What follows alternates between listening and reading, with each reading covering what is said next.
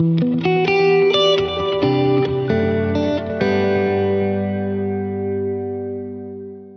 a tutti e bentornati ad un altro episodio di Maltagliato. Pensato che avvicinandosi l'8 marzo e quindi la festa internazionale della donna eh, potesse essere importante sospendere le nostre chiacchierate sui superfoods e parlare invece della condizione delle donne in agricoltura e in generale nella filiera alimentare. Come in molti altri settori infatti, anche nell'agricoltura le discriminazioni sessiste sono all'ordine del giorno. Pensate che si stima che il 43% della forza lavoro nei campi sia femminile e questo dato è altamente sottostimato visto che in tanti paesi le donne non vengono considerate vere e proprie impiegate nei campi, ma semplicemente figlie o mogli del proprietario terriero. In particolare, soprattutto in Asia ed in Africa, si stima che le donne provvedano alla maggior parte dell'agricoltura di sussistenza. Come abbiamo detto, la stima tende ad essere al ribasso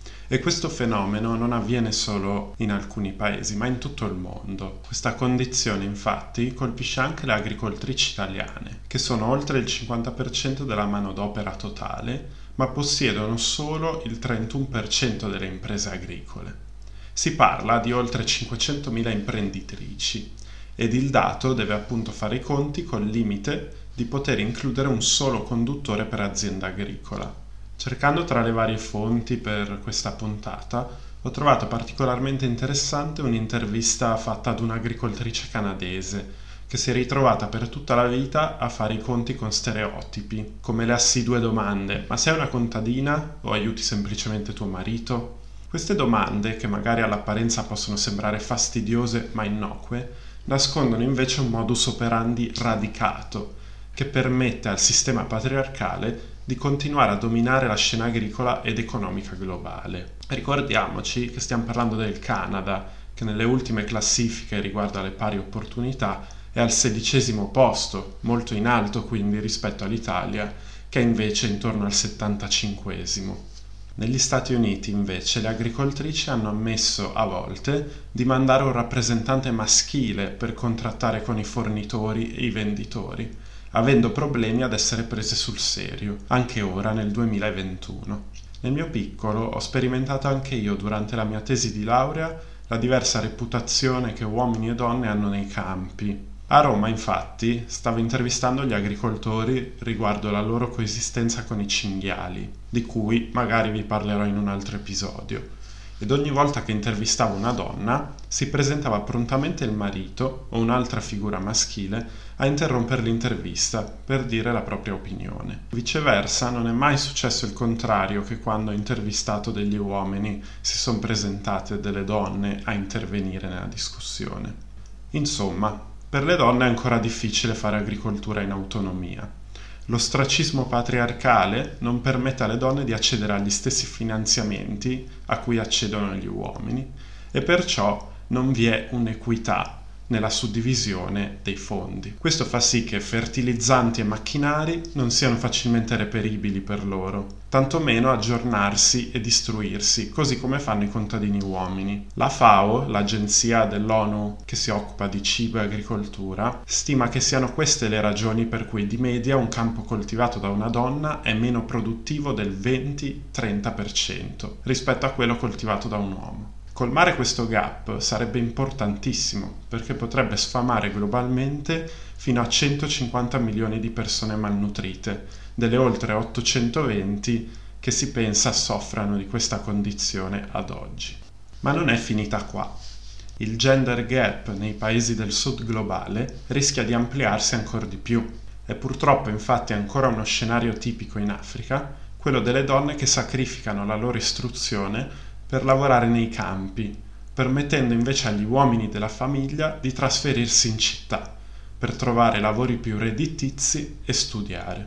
La donna lasciata sola è costretta a lavorare più duramente, così come testimonia un altro report della FAO che ha dichiarato come le donne in generale lavorino per più ore degli uomini nei campi. Lavorano di più e ottengono di meno, come abbiamo visto prima. Lasciando invece per un attimo i campi e risalendo la food chain, ci ritroviamo in cucina, dove il cibo che è stato coltivato ed allevato viene trasformato in prodotto finale, nei piatti che mangiamo ogni giorno. Anche qua le donne devono vedersela con una concorrenza sleale. Se infatti almeno linguisticamente il paradigma cuoca-chef sembra essere stato superato, per cui almeno a livello di lingua italiana dovremmo aver preso coscienza del fatto che non tutti gli uomini sono automaticamente chef perché si sono messi ai fornelli e viceversa, il mondo della cucina professionale è lontano anni luce dalle pari opportunità. In Italia solamente il 13% degli chef stellati è donna, un dato allarmante se si pensa che siamo primi al mondo in questa speciale statistica. In Spagna sono solo il 3% e nel Regno Unito l'1. Ma perché le cucine professionali sono un luogo ostile al genere femminile?